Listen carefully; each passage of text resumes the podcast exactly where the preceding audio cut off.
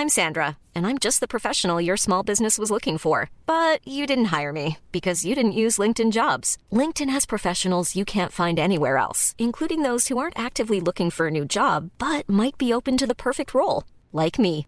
In a given month, over 70% of LinkedIn users don't visit other leading job sites. So if you're not looking on LinkedIn, you'll miss out on great candidates like Sandra. Start hiring professionals like a professional. Post your free job on linkedin.com/people today.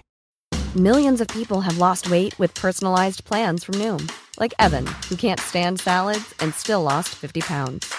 Salads, generally, for most people, are the easy button, right? For me, that wasn't an option. I never really was a salad guy. That's just not who I am. But Noom worked for me. Get your personalized plan today at Noom.com. Real Noom user compensated to provide their story. In four weeks, the typical Noom user can expect to lose one to two pounds per week. Individual results may vary.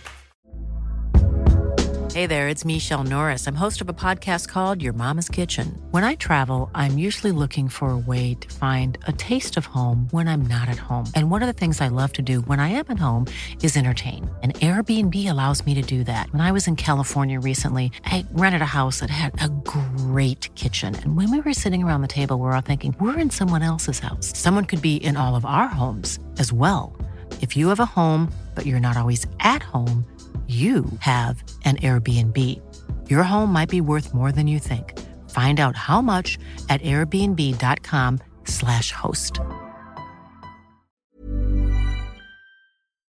I'm going to start the episode today with a slight disclaimer. We promised you a regular episode of the Eurotrip podcast today. You're not going to get that. But I think you're going to enjoy it. It's time for the Eurotrip. Eurotrip, when I read that, I was immediately thinking of the movie. Do you know the movie? Hi, I'm Leanne. Hello, Leanne. Uh, Leanne, are you a Eurotrip podcast listener? I am, yes. I, I, should say, I met some Eurotrip fans here. I was chatting with people outside the entrance. And they said, "Oh, are you are you Bella Qvist?" And I said, "Yeah, I know you're from the Eurotrip." What did you have for breakfast? It was last night. I did not have a kebab for breakfast. Queen Loreen, Eurovision winner. Did you ever think you would be back here again? I get goosebumps. No way! Martin Osterdahl, Executive Supervisor of the Eurovision Song Contest. Welcome to the Eurotrip. Thank you very much. Welcome back, I think it is, right? Hello, everybody, and welcome to another episode of the Eurotrip, the world's favourite Eurovision podcast, with me, Rob, and just me, Rob, this week. Hello, I hope you are doing okay. It is brilliant to have you with me. And yeah, you've just heard me say there, we're not going to be bringing you a regular episode of the Eurotrip podcast this week. Only because, and I feel like it is very important that we are transparent with you here because you are very loyal listeners, so we should tell you the truth. I think we may have overstretched ourselves this week.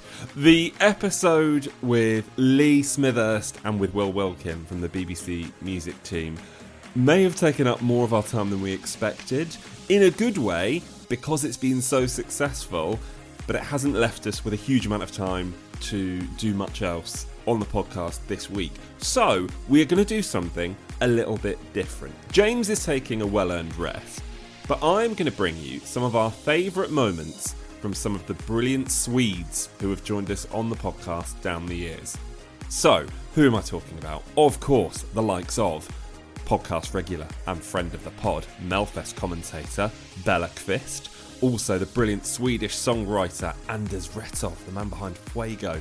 Also, we'll be hearing from Tobbe Ek from Aftonbladet. Petra Mede will be on the pod today, of course, and also Christer Bjorkman will make his return to the podcast. Well, I mean, kind of. It'll be the chat that I had with him a couple of years ago, but it is fantastic to hear his recollection of his time in charge of Sweden at Eurovision. So, some of our favourite moments from our favourite Swedes coming on the podcast today. And also, I will be reacting to obviously everything that you've had to say from our blockbuster episode. So, we've got all that and more still to come. You're listening on Acast, on Apple Podcasts, and Spotify. This is the Eurotrip. So let's kick things off for a Wednesday then. As I mentioned, it is just me on the pod today. James is taking a well deserved rest because, as I said, I feel it's important that we're honest with you. and we may have overstretched ourselves. There are only two of us who host the podcast, of course, me and James, and then there is Callum that does brilliant stuff over on EurotripPodcast.com, Sam who does some brilliant stuff, uh, making sure everything looks great on our socials and uh, our branding looks on point. But yeah, it's a pretty small team. And when we have a podcast, an episode in particular of the scale that we had earlier this week, that we released on Monday, it takes it out of us a bit. So apologies normal service will resume. I promise you have my word on Wednesday next week. But blimey, have we been taken aback by the incredible reaction you have given us if you've tuned in to the podcast on Monday? I have never seen a reaction quite like it since we launched the podcast a few years ago, and thank you so much for all of your kind words. I wanted to go through some of them here now because I think they are worth going through purely to make, I mean, me feel feel good about myself, but us feel good about ourselves, what we do on the podcast. And it's brilliant to hear how much you love what we've been up to. So, just a few of them. Ryan got in touch and said, Today's Eurotrip podcast felt like we're finally seeing behind the curtain of how the UK delegation operates, and it was so refreshing. Cannot wait to see what's to come at Eurovision. Sophie said, Fantastic to hear in this interview that both commercially successful songs and how suitable they are for Eurovision are considered for all entries in the running. I believe the biggest letdown last year, so in 2023 with Mae Muller, was that maybe commercial success was prioritised over Eurovision, and the balance is so important. Uh, Liv said she couldn't recommend the latest episode of Eurotrip podcast enough, followed by many exclamation marks. Uh, she said, Loved hearing from the UK team, knowing more about Ollie's selection, and hearing how enthusiastic everyone is for this year. It's made me super excited for our chances at Eurovision 2024. Uh, Eurovision Central on Instagram said, Yes, I love this. Great interview to start the week. And Cuz on Twitter said, There's no Eurovision Pulitzer Prize, but there should be. Incredible work. And thank you, Lee Smithurst, for being so passionate and open with the fans. And I loved how James pointed out that you were once like us, craving all the details, and now you can do that for us. Couldn't agree more. Lee Smithurst is so generous to us here on the Eurotrip podcast, and it is brilliant to hear that he wants to give away this info, that he wants to be open and transparent as someone who is very senior in the UK delegation because he knows what it's like being a Eurovision fan and he knows that we want all of the juicy gossip and all of the details. So hopefully that means that Lee will keep coming on this podcast for a long time to come. Thank you for all of your kind words, for all of your comments, for getting in touch if you have done, and just for listening, to be honest. One final word comes from Hugh on Buy Me a Coffee. Don't forget, if you want to support us here on the podcast, then you can do. You can buy us a coffee. So just two, three quid or a little bit more if you want to donate that and, and, help us keep the lights on here at the podcast. You can do that at buymeacoffee.com forward slash Eurotrip podcast. By buy me a coffee, I literally mean just donate money. You don't have to buy us a literal coffee. Although if you see us in Malmo, if we're in Malmo, then uh, you feel free to buy us a literal coffee, although probably quite pricey in Sweden. Uh, but Hugh said, Thank you, Eurotrip. It would be criminal not to reward you, especially for the latest episode, Chef's Kiss long time listener, Hugh. And uh, Hugh was very generous and Hugh bought five coffees. So thank you very much. Um, I should also say as well, by the way, the people that bought some coffees over Christmas as well. Thank you to Sophie and to Simon as well, and, and Andrew and Martin. So thank you to all of you who've been helping support the podcast. We really, really appreciate it. And we hope we can bring you more episodes like that one with Lee and Will. And we are always doing what we can to bring you the best possible episodes and best possible interviews that go behind the scenes here on the podcast. So I promise you, we are always doing our very best. Uh, if you want to get in touch with anything you heard in that interview with Lee and with Will, or maybe with anything that you're about to hear today, if you enjoy what we're about to do, where we're about to look back on some of our favourite moments with our favourite Swedes, you can do that as well. We are at Eurotrip Podcast on Twitter and Instagram. We are on TikTok as well. Some brilliant videos from that chat with Lee and with Will over there. And also, you can send us an email if you want to. We are hello at EurotripPodcast.com. You're listening to The Eurotrip, your favorite Eurovision podcast. When you aren't listening, find us on social media at Eurotrip Podcast on Twitter and Instagram. Warming you up for the Eurovision Song Contest. Blimey. Right, let's get to today's episode. And I've already said it is a little bit different today, but we know how eagerly awaiting your Wednesday edition of the Eurotrip you all are, so we couldn't leave your feeds empty today. So we put our heads together and we thought, what can we do? And what is the perfect way to really kick off the year here on the Eurotrip and look ahead to everything that is going to happen in Malmo. Because, of course, the contest is returning to Sweden for the first time since 2016. It's returning to Malmo for the first time since 2013. And here on the podcast, we are so lucky to have so many brilliant relationships with so many fantastic Swedish people that we have uh, managed to get on the pod over the last few years. So we thought it's the perfect opportunity to hear again some of the brilliant stories they have told us here on the podcast. I mean, coming up, you're going to hear what it is like being a songwriter when your song is in that split screen at the end of the voting at a Eurovision Song Contest. That is what happened to Anderz Wrethov, the writer of Too Late for Love, of course, when John Lundvik was in the split screen in 2019. We're going to hear from Christer Björkman. What was it like to turn Sweden's fortunes around at the Eurovision Song Contest? And we're also going to hear from Petra Mede as well. What was it like working with the man who is once again writing the scripts for this year's Eurovision. What's it like to work with Edward af? We will hear that from Petra Mede. But we're going to kick off with someone that I was lucky enough to chat to last year for an episode of The Contest and Me, our series, of course, where we find out why and how people fell in love with the Eurovision Song Contest. And this is Carolina Noren. She is a name you may not recognise, but she is Sweden's radio commentator for the Eurovision Song Contest. She has done that since 1999. Pretty incredible. So, to start this look back then at some of our favourite moments from our favourite Swedes, let's hear this story from Carolina about Eurovision 1976. Carolina, the next question, and it may be the very same thing. It may have been ABBA in 1974, but the next question is what was the moment that you fell in love with the Eurovision Song Contest? So you've got your first memory, which you said was 1974 but the moment you really fell in love with the contest? No, actually, it was two years later when Sweden didn't participate. Uh, it sounds a bit weird. Uh, well, the love story started 1974 with ABBA. Uh, but 1976, as I mentioned, these political the political climate didn't wasn't always in favor for commercial music, and also they wanted to um, not uh, uh, they wanted to to think about the economy. So Sweden didn't participate in the Eurovision Song Contest. It was a very black year for a Eurovision fan in Sweden, uh, and they didn't even show the Eurovision on television. So I remember that's when I found out that you could listen to the Eurovision in the radio.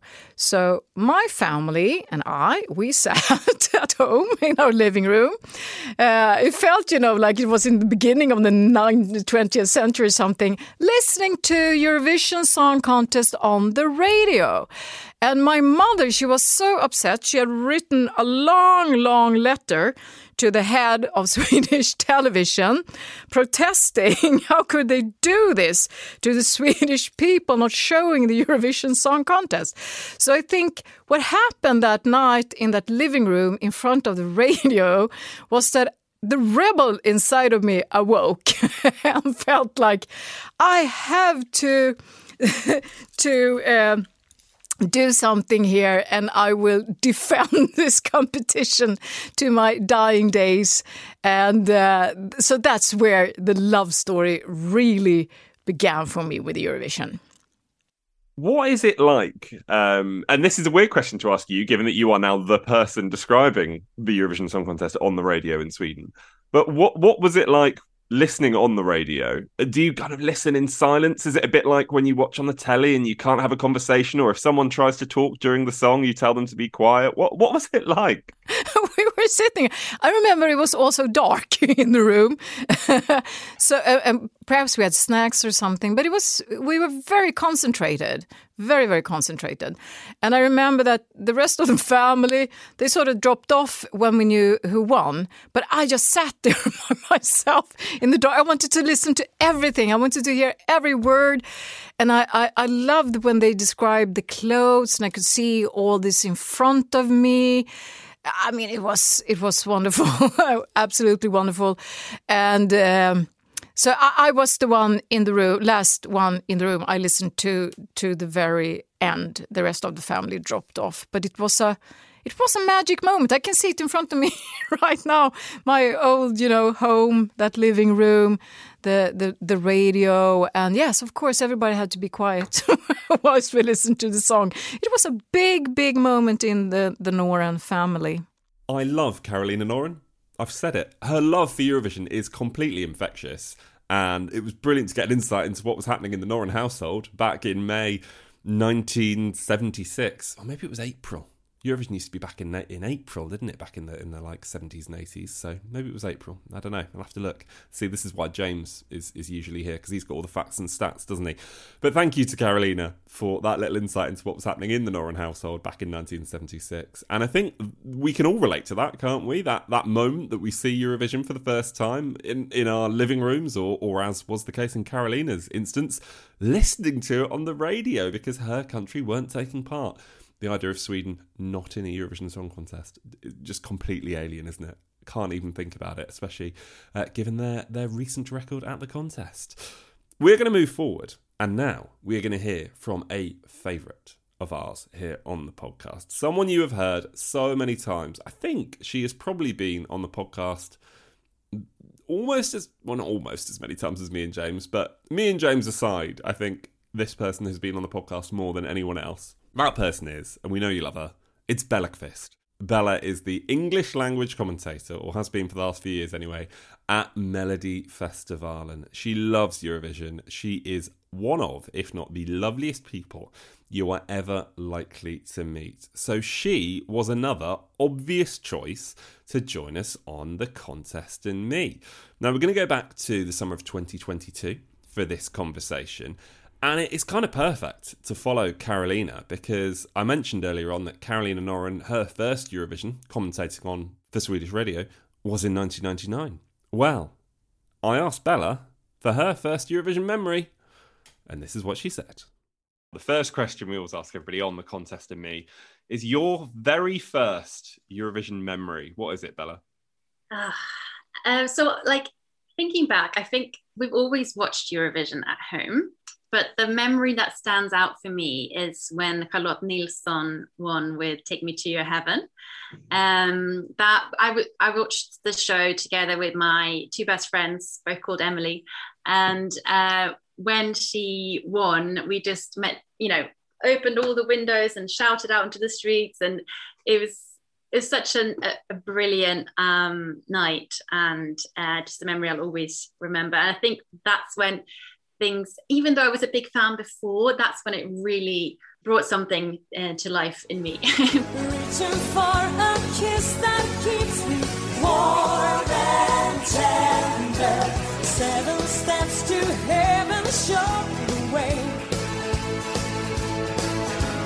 When I'm there, I give myself sweet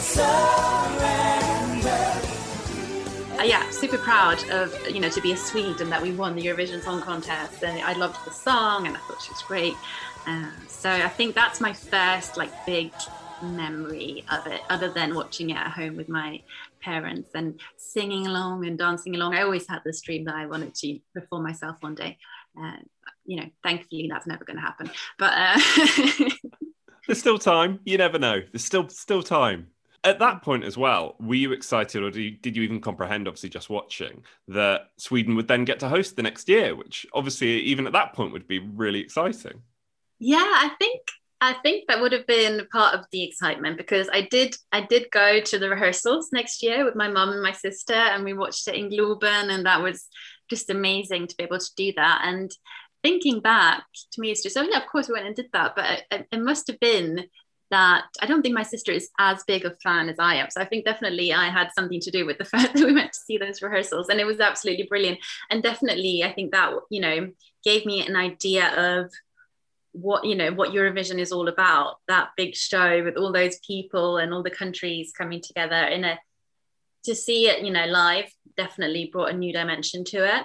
Um, so yeah, but then it sadly took a long time before I got to do that again. Um, so I, I moved to the UK much later after school and realized that in the UK, people were not as big fans of the contest as in Sweden, as I just took for granted everyone loves Eurovision.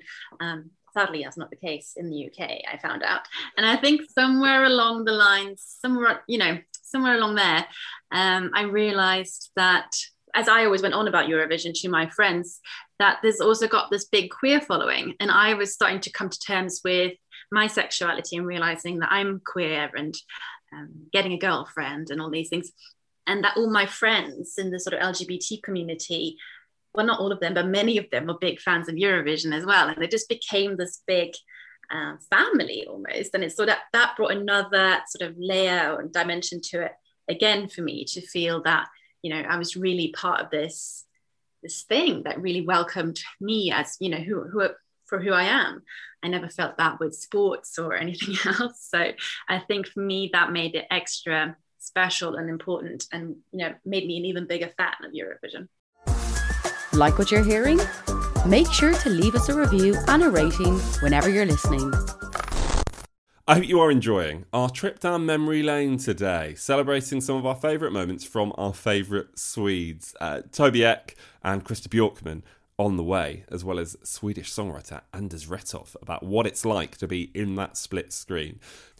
But before we take a quick break, let's hear from the Queen of Eurovision. I come from a country that's hard to find, somewhere near the icy pole. But though we are freezing, please bear in mind, Sweden is gonna warm your soul. There she is. It's Petra Mede, the host of Eurovision 2013 all by herself, and then Eurovision 2016, of course, with Måns Zelmerlöw. And that year, she worked with a man who is going to play a key role in Eurovision 2024. Edward af Sillén, of course, the man behind Love, Love, Peace, Peace, and he is once again writing the scripts for the contest this year, which is very, very exciting. Well, what's it like to work with Edward. What's it like to work with Edward? And what was it like to work with Måns?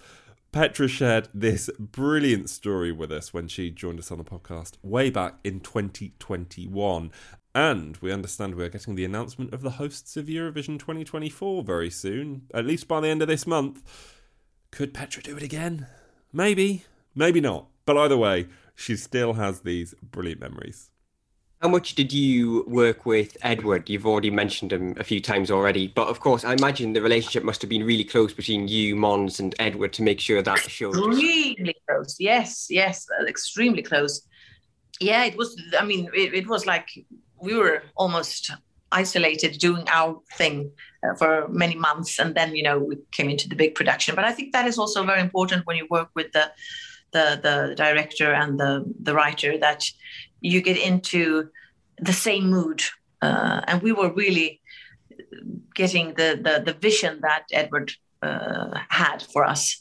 And, uh, you know, he's also very so cooperative. So we made it, and he knows us so well. So he knew, I, I would say there was really nothing we had to like change or so. Uh, his vision was was something we we bought from the very first minute. And then Måns, I mean, I think I really discovered how much fun he was and uh, how extremely professional he is. And, you know, I, I, would say because all of people in the telly, you know, we can be moody and it's a lot of nervousness and, and things. But he's always, you know, just keeping calm or not as, or at least not, at least not, not showing us if he's irritated or so. And I would say the only thing uh, Edward and I didn't um, agree on with Måns was coming out to his uh, uh, country house. because Edward and I are so much of city people.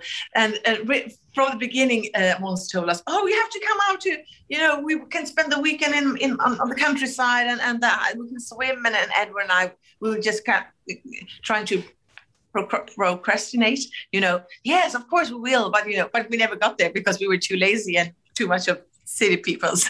so he never got to show the great house, and now it's sold. And he probably bought a bigger one. So so we were making a little bit fun of that. But yeah, oh, he's he was so oh, it was so much fun, and it was also I mean it was so great to to, to host it. Uh, alone because that's also sometimes easier because you know you don't you just have to ri- rely on yourself and if you if you make a mistake or so you don't have to um, be responsible uh, for somebody else's um, you know if if i don't do everything right i feel responsible for Måns whereas if i forget words or things and i'm doing it myself i can kind of rescue the situation so first i was a little bit nervous that how am i going to and i'm also quite uh, individualistic, you know, like having things my way and so forth. And uh, and Måns, and I was thinking, how is it going to be? And the thing is that Måns uh, actually just made me feel much more safe and uh, also funnier because he laughed at me, and I love people who laugh at me. And he was also so much fun. So so, you know, I, I would love to work with Måns again. He's just great another one on 2016, the semi-final, the interval act, where you do this, you know, this big grand number. You know what I'm going to ask? The, the part where you've got to do the languages. You've got to sing mm. all of these languages that oh. have always have ever been performed at the contest. Mm. You're shaking your mm. head. You look stressed mm. already. Just me mentioning it. Mm. Go on, tell me. Yeah. yeah, I would say. Well, first of all, I should say that when it comes to my preference, I since I'm like I like these old Hollywood so I think that number is just as as great as because Love Love Peace Peace has become you know like a kind of a, a song that every all the fans know. Uh, but I would really like to emphasize also this this number. It was so classy and it was really up my alley. Is that what yep. you're saying? Or down my alley? Um, so so yeah but it was so hard it, it, all, all the and and Måns was so much better than I was so so yeah oh we were rehearsing day and night it was so fast uh I, I think well we shouldn't compare but I I would say Måns did it somewhat better but it was yeah ah oh. And that was live, wasn't it? It's, you, it's that... all Edward's fault. No, who, who wrote the lyrics? I should have a talk to that person. and it was it was live, wasn't it? You weren't mm. miming. You were actually singing oh. those words live on the night. Crazy, crazy. Romance and Luxembourgish sung. We've had two songs with sign language and three in a made-up tongue. Antillean Creole, Norwegian, Vero, Viennese, Neapolitan, Catalan, Udmurt, Montenegrin, and Maltese. Ancient Greek, Albanian, Slovak, Ukrainian, Romani, Russian, Romanian, Crimean, Slovenian, Hebrew, Armenian, Arabic, and Lithuanian. Portuguese, Macedonian, Breton, Estonian, Pontic, Icelandic, Croatian, Bulgarian, Georgian, Italian, Bosnian, Latvian, Corsican, Serbian, German, Hungarian. Polish and English and Irish and Finnish and Swedish and Spanish and Dutch. Some Turkish and Danish and French. Tahitian, though not very much. And though I don't Czech, Swahili, Azeri, or Greek, music is language that we all know how to speak.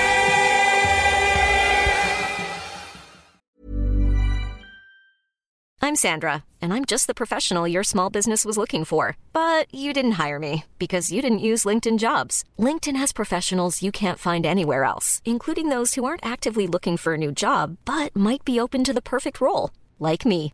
In a given month, over 70% of LinkedIn users don't visit other leading job sites. So if you're not looking on LinkedIn, you'll miss out on great candidates like Sandra. Start hiring professionals like a professional. Post your free job on linkedin.com/people today.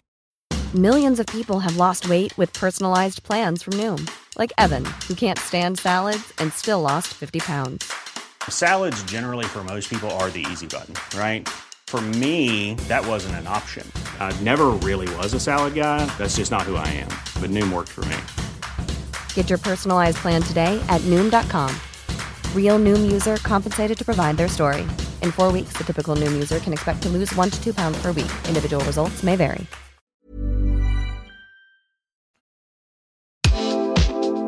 So, welcome back to the Eurotrip podcast. It is Rob with you, James taking a well earned rest, but it is me and some of our favourite Swedish guests who have joined us here on the podcast down the years, which we thought was the perfect way to warm us up for Eurovision 2024 in Malmö. And of course, as of next week, every single Wednesday, we will be with you from now until Malmö. We'll be marching to Malmö very, very soon as well, which is exciting. But yeah, it's all happening. It really, really is. And it really feels like Eurovision 2024 is properly kicking off now, doesn't it? This week, we've got the songs for, for Ireland that will be taking part in, in Eurosong. And uh, special shout out as well, of course, to our friends over at the Aerovision podcast that have done a brilliant job showcasing the songs and profiling the artists taking part. Uh, also, we found out the songs that are going to be taking part in the Luxembourg Song Contest as well loads happening. Of course, we've got a Melodi Grand Prix semi final this weekend as well. National final season well underway, which means there'll be loads for me and James to talk about next week and uh, some guests joining us as well. But shall we get back to hearing from some of our favourite Swedes?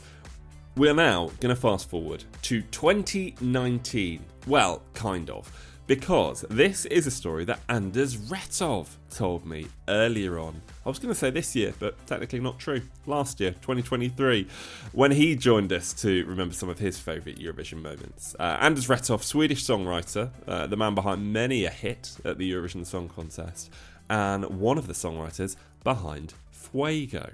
But another song that he wrote at Eurovision and in Melodifestivalen was Too Late for Love for John Lundvik, of course, a man who went into Eurovision in Tel Aviv with hopes of getting a very, very good result. And he, of course, ended up in that end of show split screen. So, picture the scene. It is Duncan Lawrence on one side of the screen, and it is John Lundvik on the other side of the screen, awaiting his televote points. Well, I asked Anderz what it's like when a song that you have written is in contention to win Eurovision at such a late stage in the show. Of course, the year when we had a song "Too Late for Love" with John Lundvik, and we and we're sitting there, and and uh, it's that split screen. It's the split screen moment, isn't it? That moment, because uh, we were in the lead of the judges. "Too Late for Love" was like, "Hey," and then. it was in the end of the last points from the TV votes, and uh, so it was like, okay, oof. There was Duncan Lawrence with Arcade and John Lundvik. So it was very like, and then it was like, oh, we ended up at fifth place. So it was like, you know, that moment. So of course that was a like, but it was so much fun too. I mean, maybe not that exactly uh, uh, the exact moment, but and when you zoom out a bit, it was kind of wow. It was so like that that's one of them. And of course, the same thing happened to me in uh, 2000 was it 18, right? 2018, of course. Yeah, because then it was like uh, uh Israel with the the toy song and Eleni Foureira with Fuego. It was also like who's going to win, and you know, so uh, th- those two moments it's been really intense and really memorable, and uh, and uh, fun. I mean, that's the that's the heat of the competition. You feel right there. What's it like being there when you know that your song is being talked about as a, a potential Eurovision winner or a, you know a song that's to do really well? What's that like? Are people coming up to you and having those conversations? Yeah, of course. And I mean, especially in uh, with, with the Fuego song because it was when we when we submitted the song and and people heard it, it was like well, it, it was no maybe super excitement about it but then, when as soon as uh, Eleni hit the stage, the first rehearsal, then it was like, oh you know. Um, uh, so I remember that moment when, you know, from being like, okay, we're happy to be here, we're happy to, to have this song, and Eleni's great.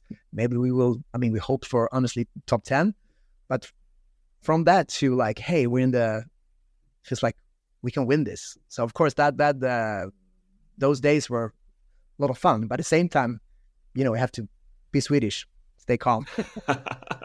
so so um, but, but uh, and, yeah, and, and of course with with um, John Lundvik too. Uh, it was of course a lot of fun when so many people, I mean, artists, and uh, you just felt the energy that he's in the he could win this uh, with Too Late for Love. So of course it was fun. Of course you're happy when when when yeah that happened. When you aren't listening, find us on social media at Eurotrip Podcast on Twitter and Instagram.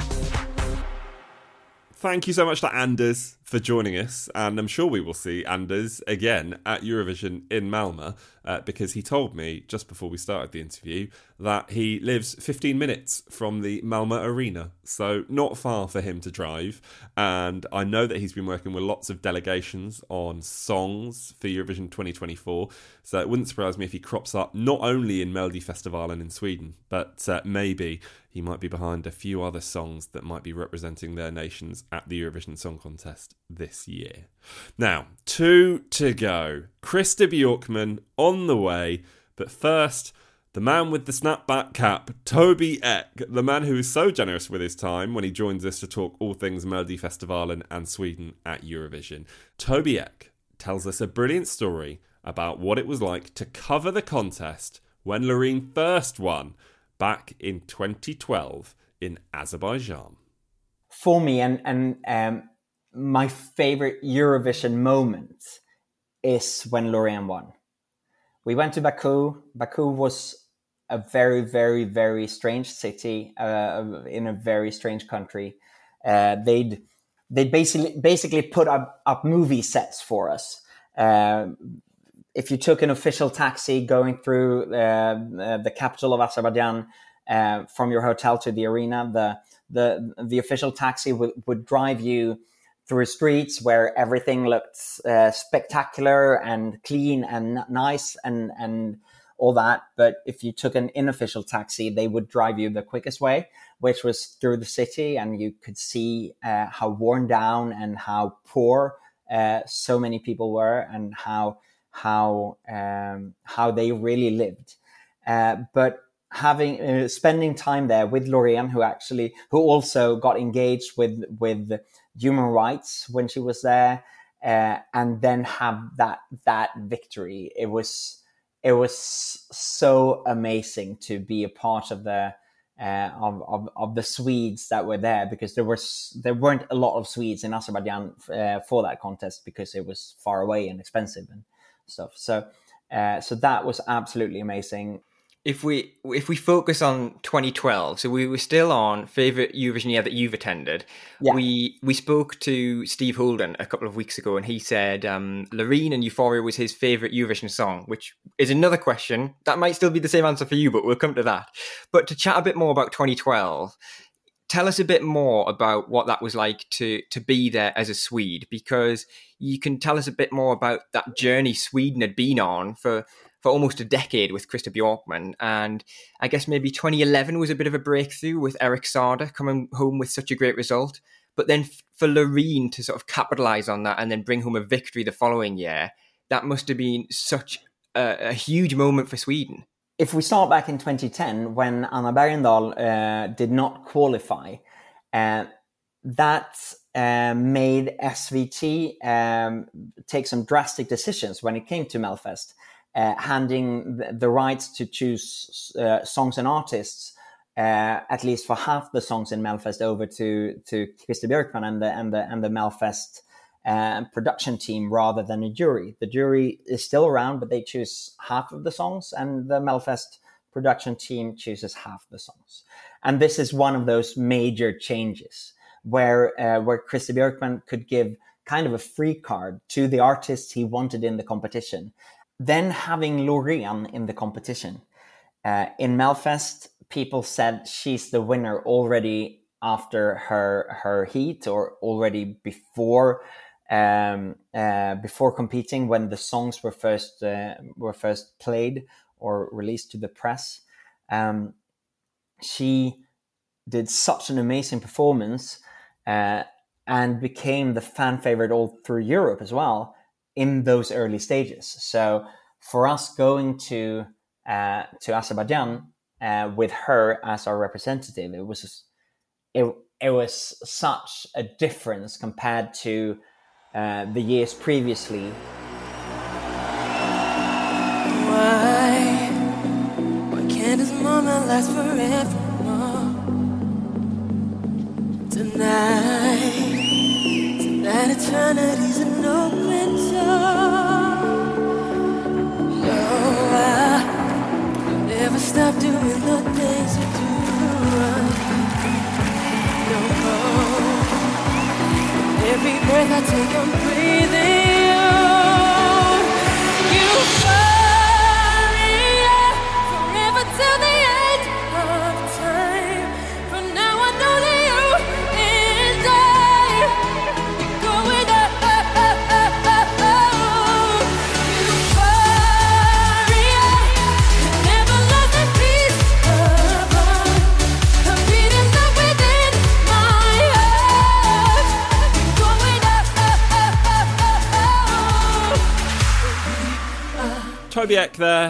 almost finishing up things here for us on this special edition of the Eurotrip podcast. And we will have Tobbe back on the pod very soon, I'm sure, with Melody Festival in just a few weeks away now. Very, very exciting. We are, of course, uh, getting the hosts of Melfest this Friday on my birthday. What a lovely little treat. So, uh, Tobbe coming back to the podcast very soon, I am sure.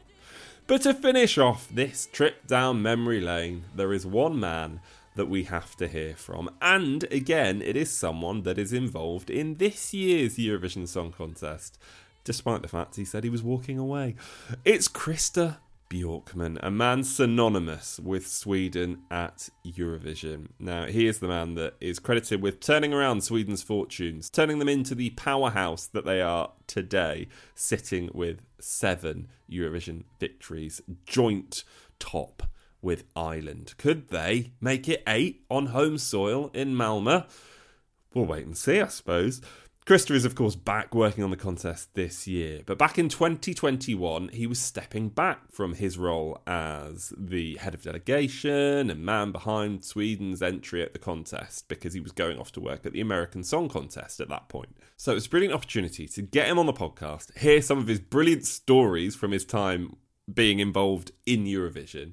And this is some of what he told me with a glass of wine in hand, which I, I think made the whole interview better, to be honest. He got a bit more loose lipped as the conversation went on, but as the wine glass got more and more empty. But uh, yeah, here are his memories of his time in charge of Sweden at Eurovision.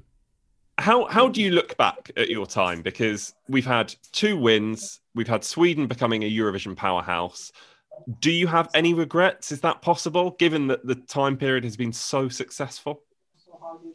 Well, I mean, the only regret I could have is, I mean, we the the the brand we've built in Sweden, I would say, follow basically exactly our timelines. You know, we first get the music relevant to for the outside world, not only for for the TV show then to make it create a family um, institution rather than a TV show. I make it, you know, try to make it to something bigger than just a TV show. So it becomes a part of our national identity, which is like big uh, to, to even say, but we've, we've done that. And the only thing I would say I would have wished I would have been quicker on grasping was how what keys to use to get a good result in Eurovision. I mean, we had five really dark years from 2005 to 2010, with one exception of Carola in between there. But it was like, and we didn't understand. We, we were like, it's a good song, it's a good artist. Why do we bomb in the Eurovision? We just couldn't figure it out. And we looked at all these new countries that had come in from the old Eastern countries, and they were like flavorful and colorful and spicy. And, you know, it was like huge uh, emotions. And we, we stood there with our icy cold, minimalistic Swedish output. And it's like, we, we just couldn't grasp it. And then uh, after 2010, we sat down and said, you know, we just have to go all in on the act. We just have to stop having the same people as backup singers and dancers to, you know, and, and hand pick something that enhances the artist. Is it a young artist? Have young people surround them so that everything fits and it's like glue, you know? So the change was instant and then obviously we decided to to have international juries in 2011 full out only international juries and and the people voting 50-50 and since then we i think we have an average of 485 or something in the eurovision which is like you know that's like uk in the 60s it, it really worked but i wish maybe if i would have been stronger i would have pushed this through svt sooner. But it was a very it, it, this is a gigantic ship that you know you you can't really move it very much you know you it takes time to turn a huge ship and and this is that's what this is it's a, it's a monster that you really have to move very carefully you know well, you can hear it there. The music is playing, and it means it is almost time for me to say goodbye. But thank you very much for joining me for this episode of the Eurotrip podcast. Very different to what we normally do, but as I said earlier, needs must. But we really wanted to bring you an episode all the same, and I think, and I hope, you will have enjoyed this trip down Swedish memory lane. I should have looked up what the translation for memory lane is in Swedish. I'm, I'm, I'm not going to attempt it now, but that would have been a, an ideal thing for me to say at this at this juncture of the podcast. But I, I won't be.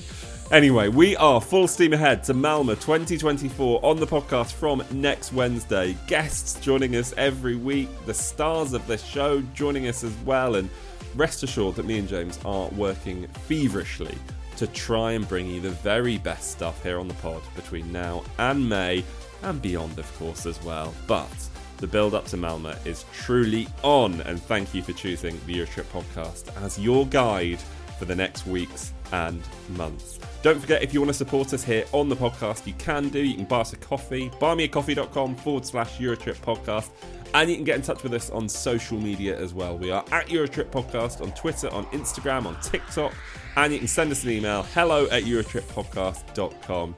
For now, I'm going to say goodbye. Don't forget to subscribe and tell a friend about us if they don't listen already. And if they don't listen already, that seems like it's their problem. But I don't know why, because I know, and you know, that they would love listening to us here on the podcast.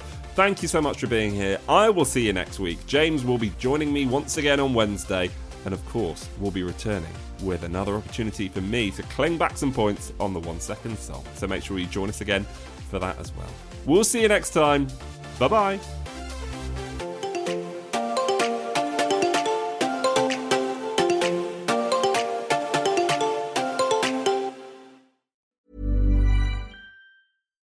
If you're looking for plump lips that last, you need to know about Juvederm lip fillers. With Juvederm Volbella XC and Juvederm Ultra XC, your lip look, whether it's subtle or bold, can last up to one full year with optimal treatment and no additional maintenance. Find a licensed specialist and see if it's right for you at juvederm.com today. That's J U V E D E R M.com. Add fullness to lips in adults over 21 with Juvederm Volbella XC or Juvederm Ultra XC. Do not use if you have severe allergies or a history of severe allergic reactions, or if you're allergic to lidocaine or the proteins used in Juvederm. Tell your doctor if you have a history of scarring or taking medicines that decrease the body's immune response or that can prolong bleeding. Common side effects include injection site redness, swelling, pain, tenderness, firmness, lumps, bumps, bruising, discoloration, or itching. As with all fillers, there's a rare risk of unintentional injection into a blood vessel, which can cause vision abnormalities, blindness, stroke, temporary scabs, or scarring. For full important safety information, visit juvederm.com. Hey, it's Paige DeSorbo from Giggly Squad. High quality fashion without the price tag. Say hello to Quince. I'm snagging high-end essentials like cozy cashmere sweaters, sleek leather jackets, fine jewelry, and so much more. With Quince being 50 to 80% less than similar brands.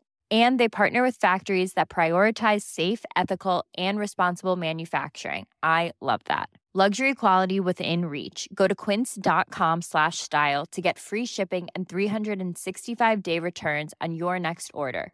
Quince.com slash style.